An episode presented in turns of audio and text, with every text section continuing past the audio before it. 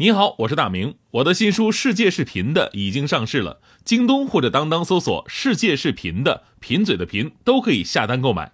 感谢您一直以来对我的支持，愿这本书能让您收获更多快乐。女士们、先生们，Ladies and Gentlemen，现在是大明脱口秀时间，掌声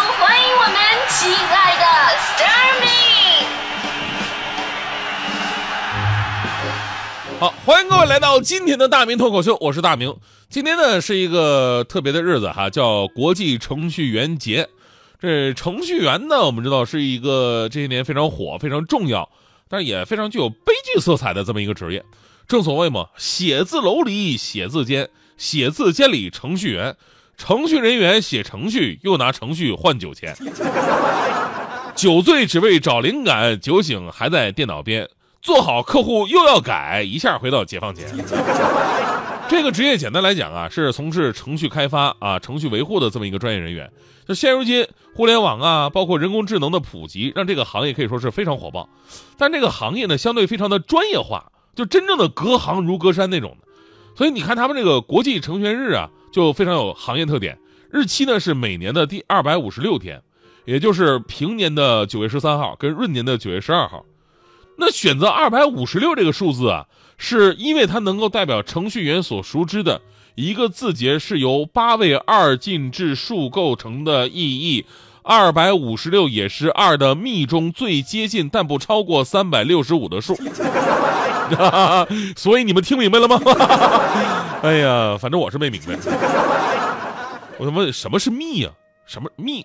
要不是杨幂的存在，我跟我连这字我都不认识。我说。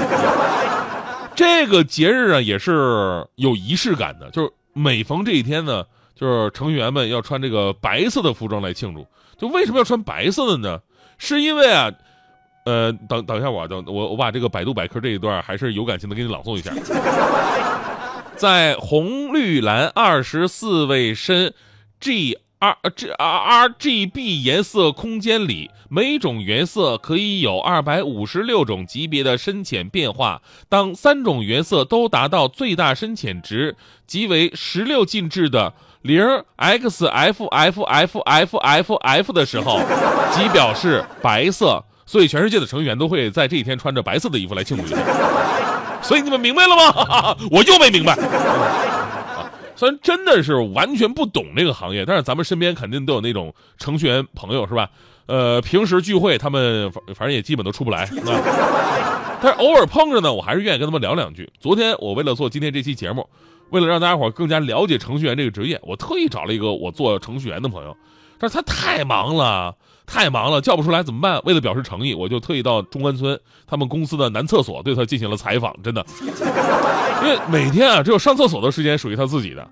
然后呢，到了以后呢，我俩在厕所见面面，我说：“那个咱们抓紧时间啊，就是能不能简单给我们介绍一下你们程序员的几种级别呢？”他说：“啊，我们程序员呢分为初级程序员、中级程序员和高级程序员。”我问了：“那么工作内容上你们有什么区别和不同呢？”他说了：“初级程序员呢，呃，是把产品经理当爹看的；中级程序员呢，骂过产品经理；高级程序员呢，打过产品经理。”哦，我说呃，那那你们这个行业的收入够不够养家糊口用啊？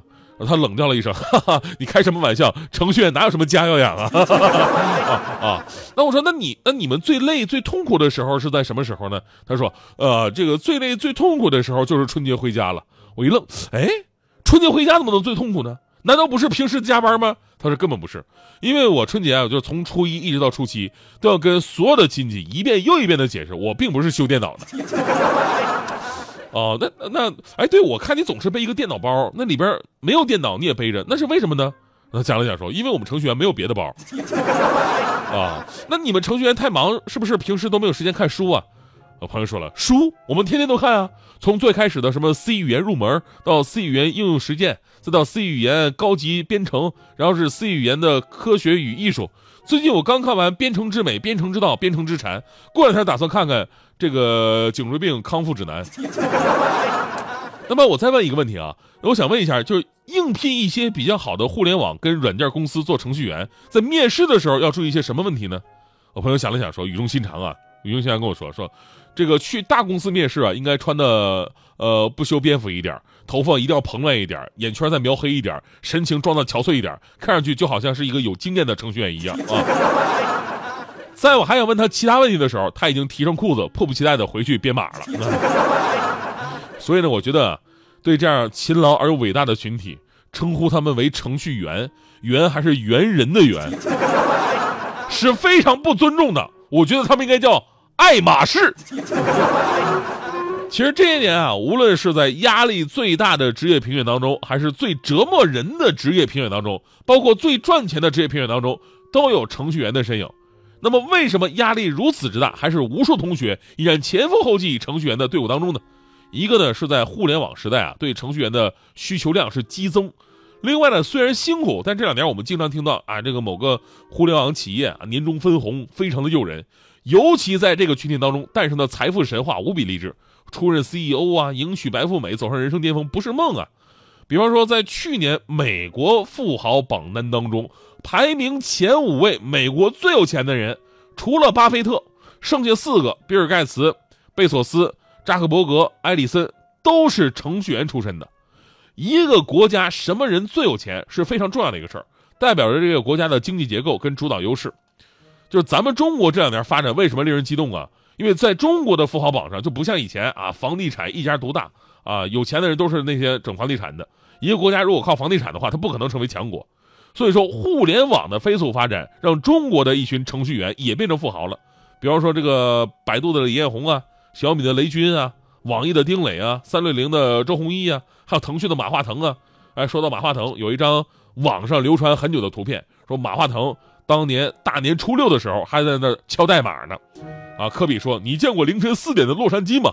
那程序员会说了：“没没时间看啊，那会儿我都盯着屏幕改代码呢。” 当然啊，其实能做到这一步啊，都是极少的技术大牛啊、商业大咖什么的。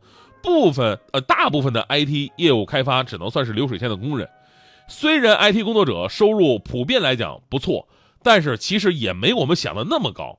调查显示，月收入在一万以下的占百分之四十九，有百分之三十二的人月收入在一万到两万。